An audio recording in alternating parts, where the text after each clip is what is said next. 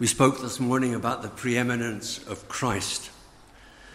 For in him all the fullness of God was pleased to dwell, and through him to reconcile to himself all things, whether on earth or in heaven, making peace by the blood of his cross. And you, who once were alienated and hostile in mind, doing evil deeds, he has now reconciled in the body of his flesh by his death, in order to present you holy and blameless and above reproach before him. If indeed you continue in the faith, stable and steadfast, not shifting from the hope of the gospel that you heard, which has been proclaimed in all creation under heaven, and of which I, Paul, became a minister. Now I rejoice in my sufferings for your sake, and in my flesh I am filling up what is lacking in Christ's afflictions for the sake of his body, that is the church, of which I became a minister according to the stewardship from God that was given to me for you, to make the word of God fully known, the mystery hidden for ages and generations, but now revealed to his saints. To them, God chose to make known how great among the Gentiles are the riches of the glory of this mystery, which is Christ in you the hope of glory. Him we proclaim, warning everyone and teaching everyone with all wisdom, that we may present everyone mature in Christ. For this I toil, struggling with all his energy that he powerfully works within me.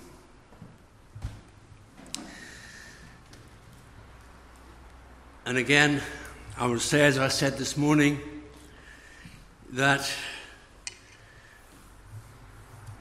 I feel rather awkward trying to get teaching from this particular passage when really I would prefer to have three or four weeks to do it, uh, to do any kind of justice at all to it, because there's so much in this section. But with the help of God, we'll have a look especially at those verses from verse 24 to 29.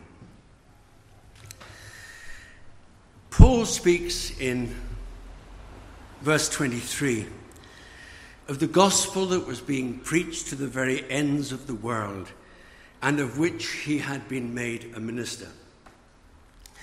One of the things we notice about Colossians is that unlike some of Paul's other letters, there are very few personal references in it. That may be simply because Paul didn't know the people. But in the other letters, you often get uh, particular personal references. But in Colossians, there is very, very little. But Paul here refers to himself, or rather to his ministry, and he uses two words that characterize Paul's ministry. They're perhaps not words that we would use when talking about gospel ministry, but Paul refers to his ministry and characterizes his ministry by these two words suffering and rejoicing. Suffering and rejoicing. Now, we're going to be speaking most tonight about Paul's ministry or the ministry of the gospel. Now, that doesn't mean you can sit and switch off because you're not a minister and so it doesn't apply to you. It does. It's not just about those who are in the gospel ministry, it's about the spreading of the gospel of Christ. It's interesting to note that in verse 24, the first word is now now. Paul was writing during a period of imprisonment when he was actually suffering discomfort and pain.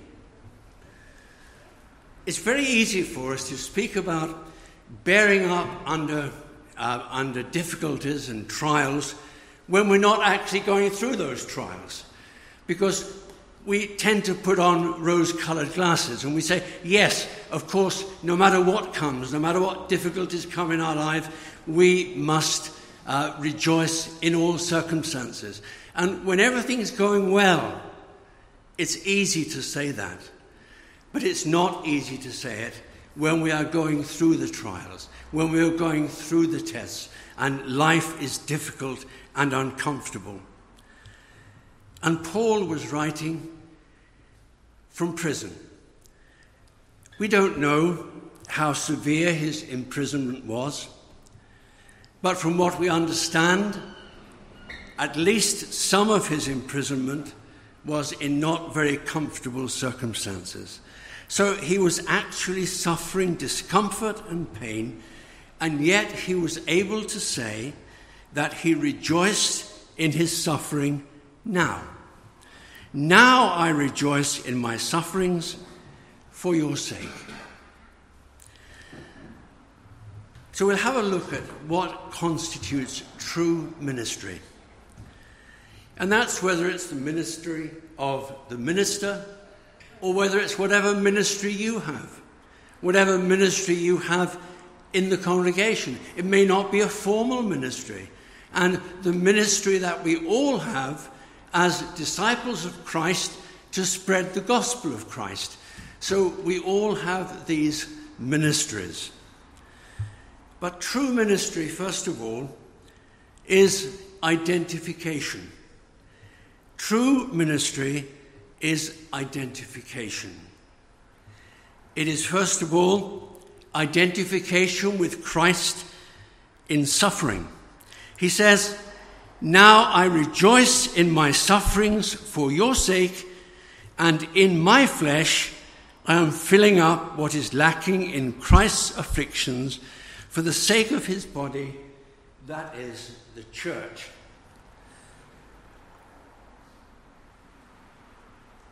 Now, it would be foolish to say that that was an easy verse. It's not.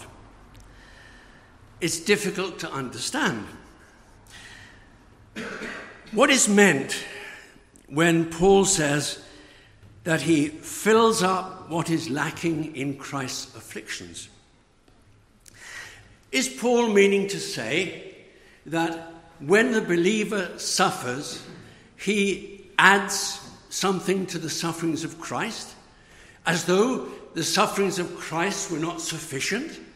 although we needed to add something to it. Now, that's exactly what the heretics were saying in Colossae. They were saying Christ is not enough.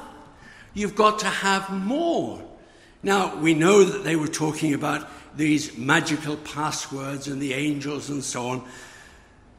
But is Paul saying that the sufferings of Christ were not enough to redeem the souls of men?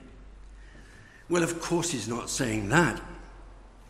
Of course, he's not uh, indicating that anything was lacking in the atoning value of the sacrifice of Christ. Neither does it mean that good works or suffering can be added to the merits of Christ. We are received by God through Christ only because of what Christ has done for us. There is absolutely nothing that we can add to it. There was, there's absolutely nothing that we can add that will make God think more kindly of us than he already does. And he thinks kindly of us because he sees us as we are in Christ, because Christ has paid the penalty. So it doesn't mean that. The meaning is rather, I, I suggest two things here. First of all, the sufferings of the believer are a part of the suffering of Christ. Turn with me to the Gospel of John. The Gospel of John and the 15th chapter.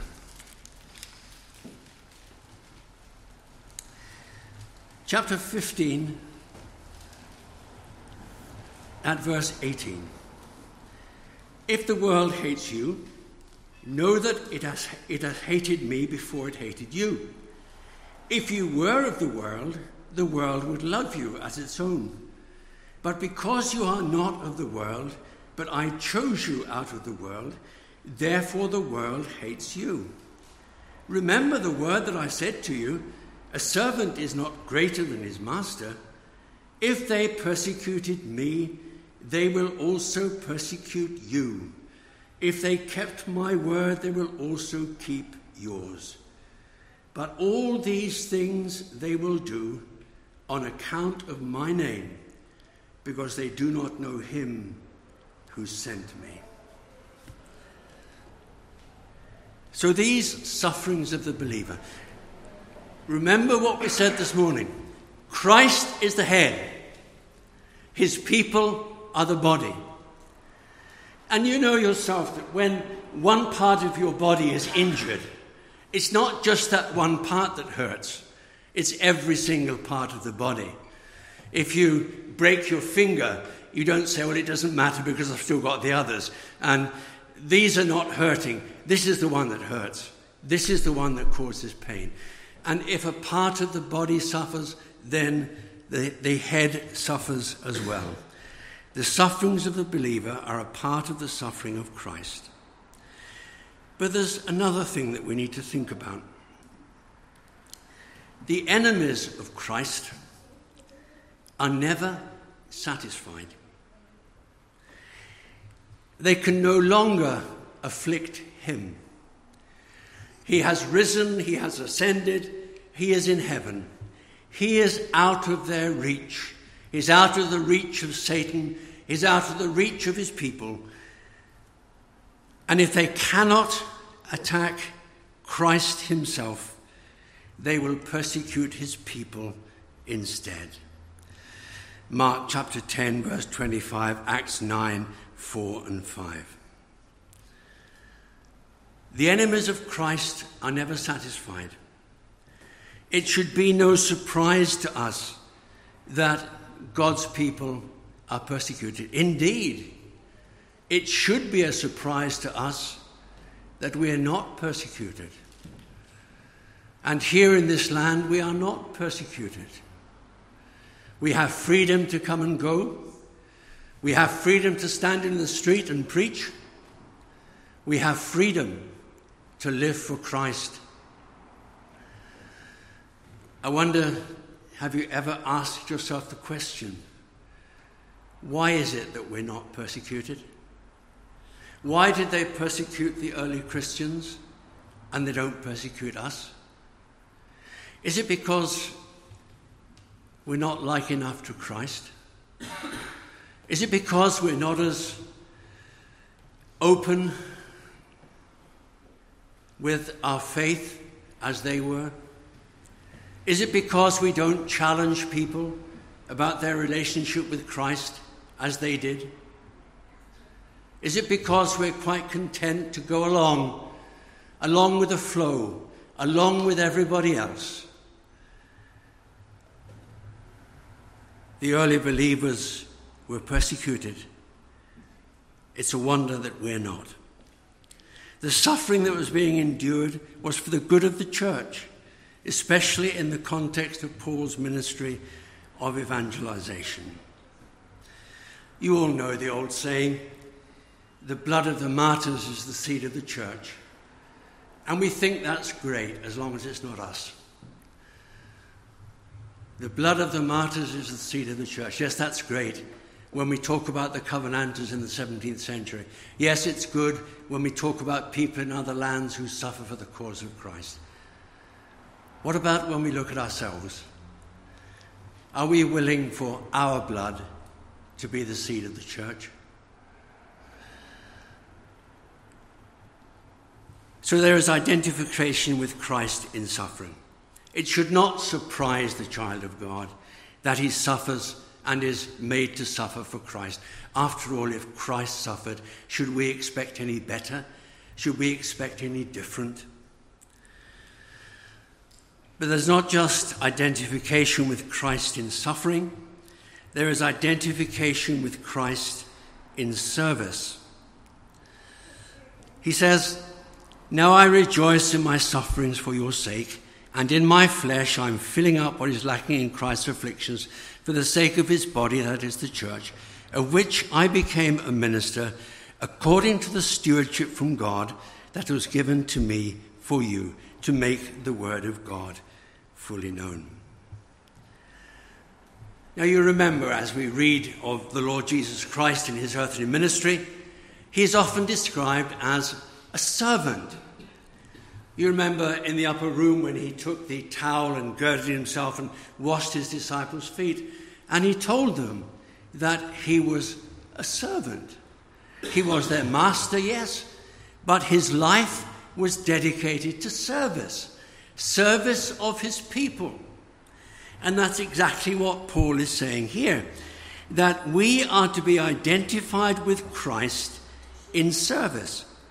Just as the Lord Jesus Christ was the servant of God and the servant of the church, so was Paul in the calling that he received from God. Now, his calling was to preach the word of God to the Gentiles. That's the message he received on the road to Damascus.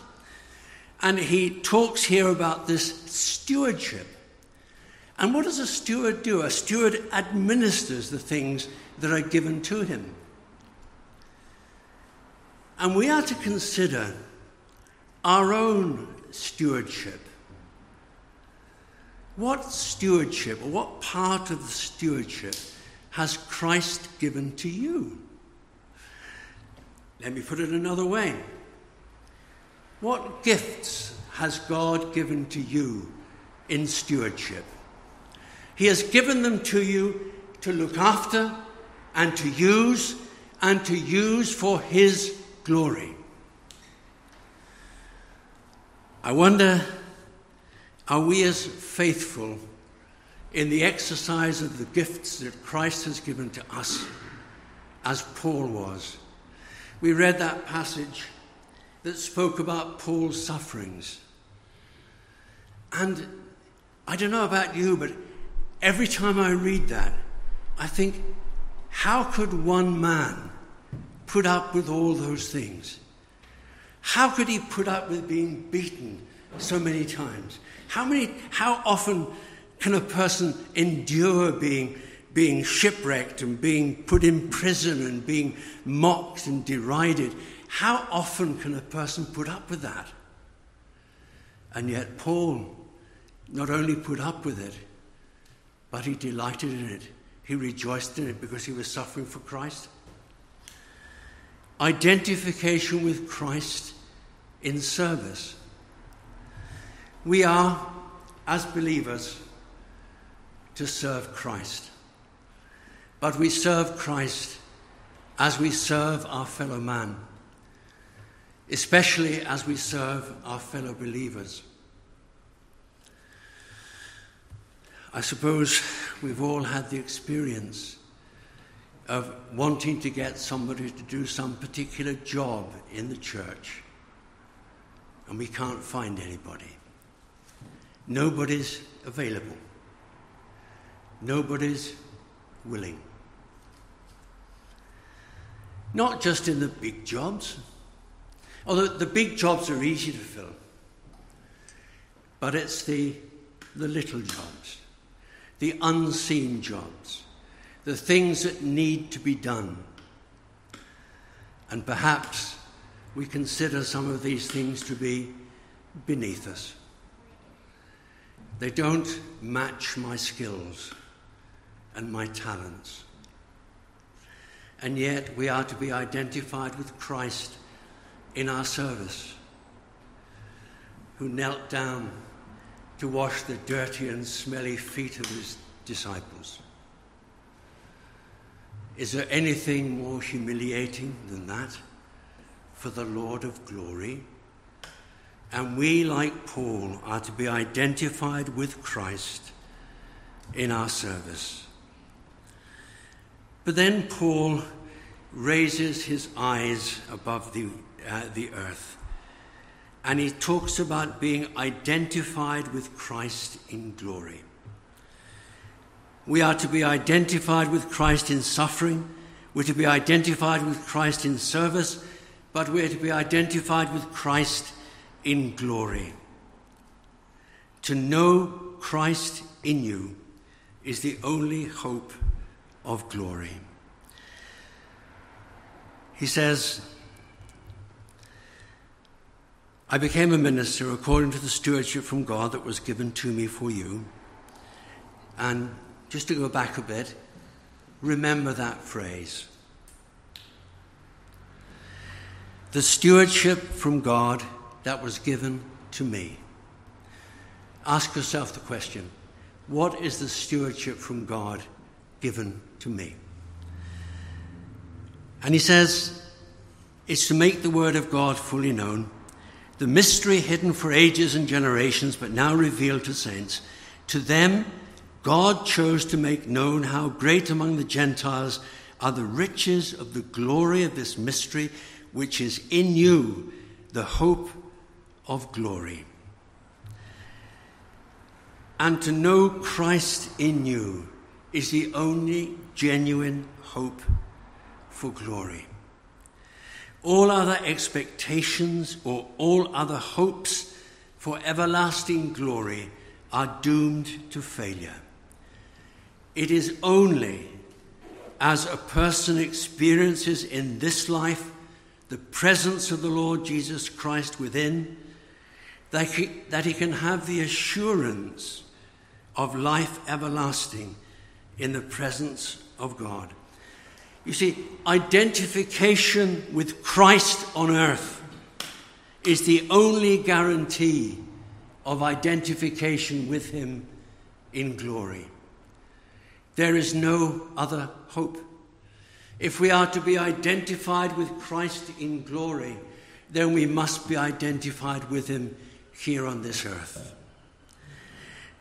So, true ministry whether that's the ministry of a minister, whether it's the ministry of an elder, the ministry of a deacon, the ministry of a, a Sabbath school teacher, or the ministry of individual believers. True ministry is identification.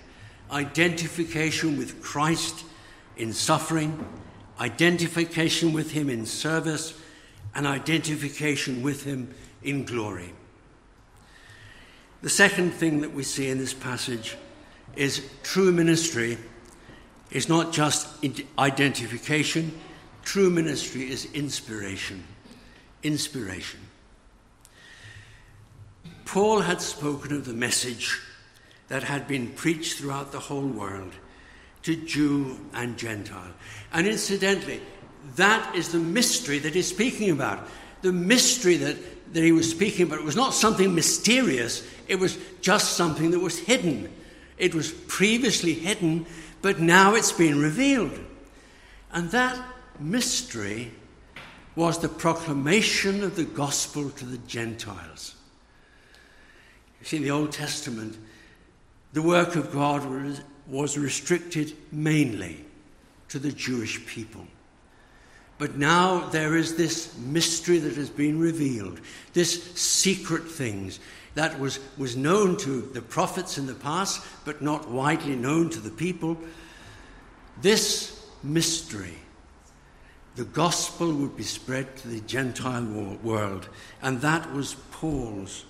That was Paul's ministry. This message had been preached throughout the whole world to Jew and Gentile alike. This was the true mystery of God in contrast to these spurious mysteries of these Gnostic heretics, these false teachers. He now explains exactly what this ministry involves. And Paul was in no doubt whatsoever about the theme of Christian ministry. First of all, he tells us it is a message about a person the gospel is not a system of doctrine, it's not an outlining of moral principles. It is the setting forth of the person and work of the Lord Jesus Christ. That's what this message that was preached to Jew and Gentile alike, This was the message that was, was given to Paul to spread throughout the world a message about Christ. And that is the gospel. It deals with the types and shadows of the Old Testament. It deals with the prophecies that foretold his coming and his work. Never ever think that the gospel is confined to the New Testament. It's not. We cannot really understand the truth of the gospel until we see it in its Old Testament context. How God dealt with his people through all the ages of the Old Testament until we see the types and the shadows that we have in books like Leviticus, the, the types that we see later on, the prophecies that we, we read of uh, in the prophetic messages, these prophecies that foretold his coming and his work. And then the gospel includes the facts about his life, death, and resurrection, and the salvation that comes through him and the consequences of his work in the lives of men and women. It's a message about the person. And anything that pretends to be the gospel, that is not focused entirely upon Christ, is a false gospel. It is not the gospel of Christ. It is centered and focused upon a person the Lord Jesus Christ. But you see, Paul says more than that. Not only is it a message about a person, it is a message that is to be proclaimed. The facts about the Lord Jesus Christ are not points for debate.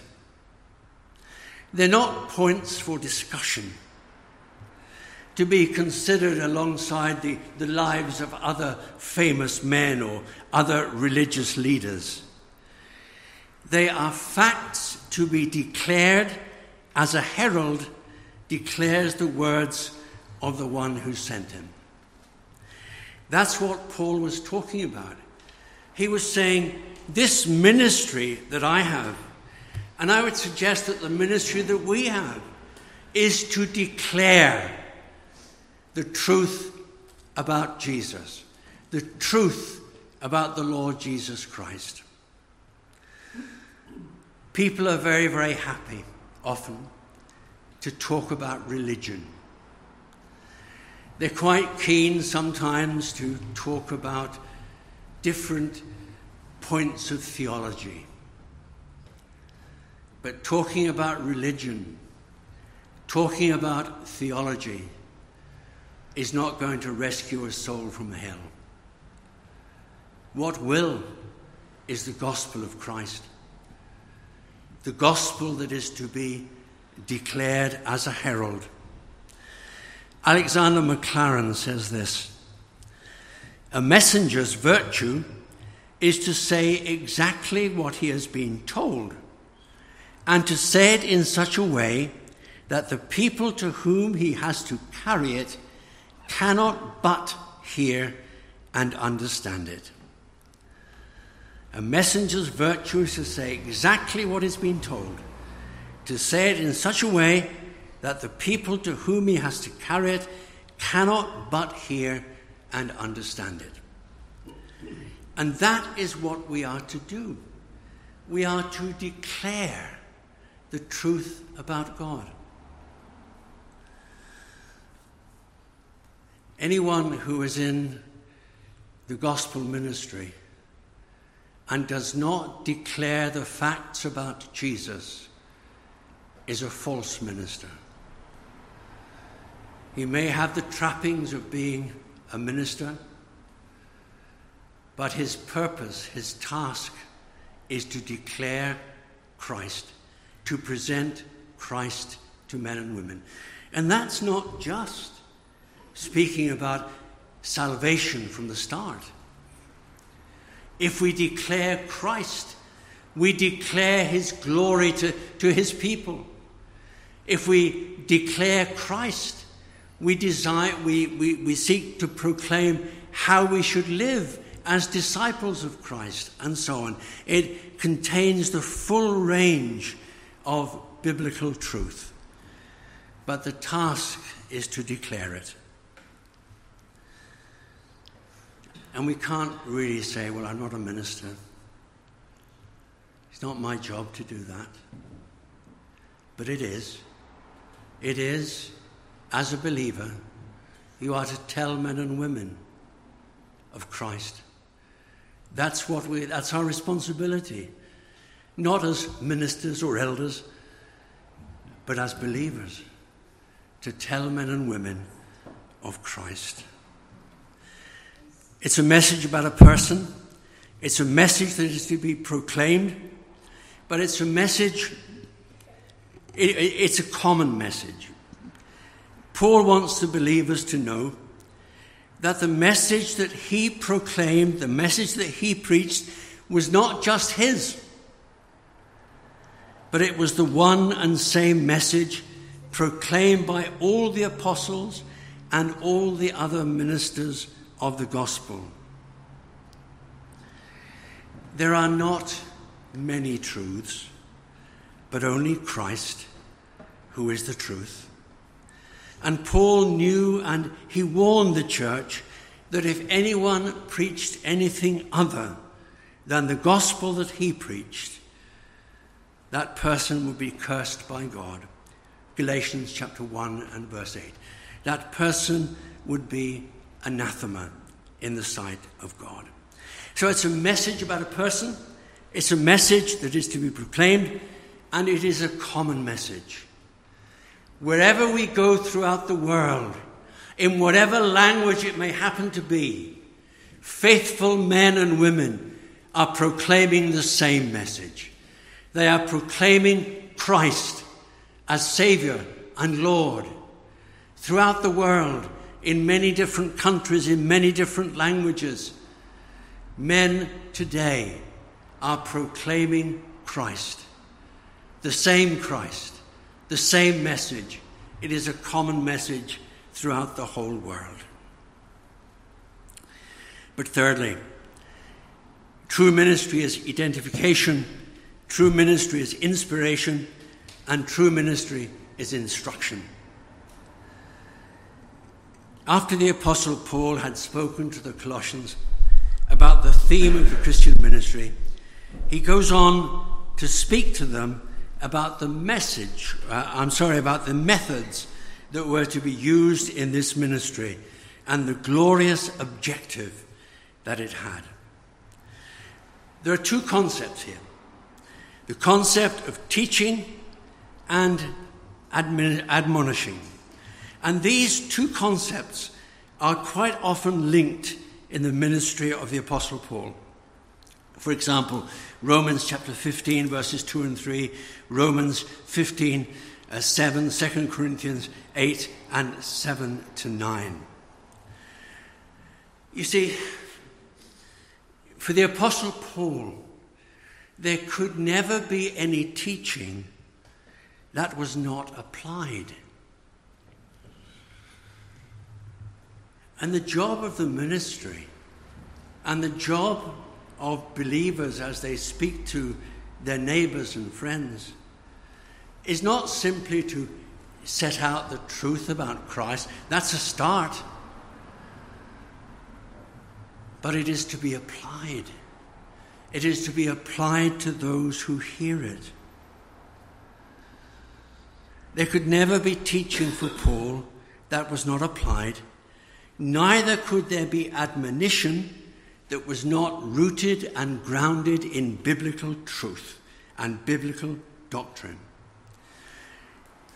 Now, the proclamation of the word is both educational, in that it teaches men and women the truth about God, the truth about man, the truth about sin, truth about Christ but it is also personal and practical in that it applies the truths of the gospel to the conscience and specifies the duties imposed, imposed upon people by that truth.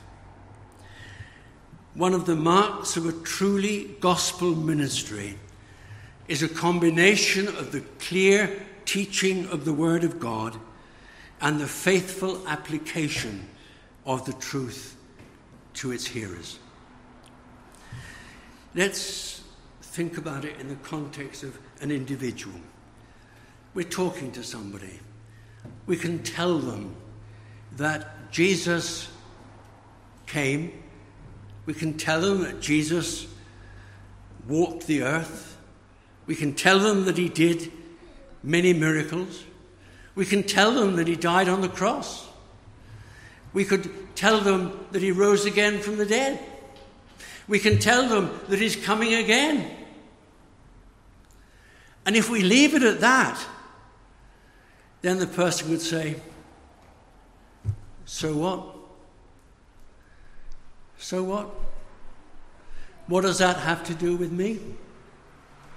Nice story, but what does it mean for me? And so we need to apply the truth. Now we know that the Holy Spirit is the one who finally applies the truth to the soul of man. But as heralds, we have that responsibility to tell men and women what this gospel means for them. What does it mean for you? It means if you do not believe in the Lord Jesus Christ, if you do not turn from your sins, then you are bound for hell.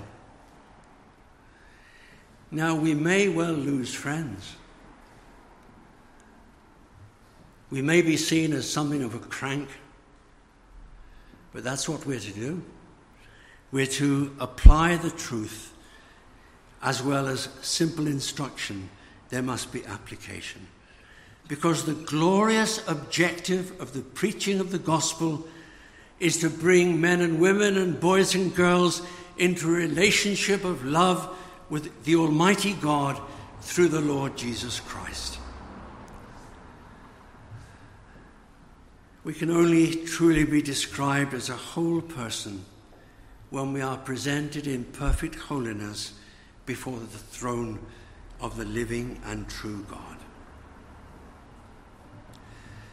Through the preaching of the word, through the ministry of the word, in whatever form that takes, those who believe are brought into a new relationship with the triune God, and through the same word, they are being constantly sanctified until that day when they will be transformed into the very likeness of Christ. That's how Paul described his ministry. That is the way we should describe our respective ministries whatever they happen to be, because we all have a stewardship from God. How are we exercising that stewardship? No wonder then, given these things, that Paul was prepared to toil and to labor to achieve this glorious end, recognizing that the power to undertake this kind of ministry comes alone from God.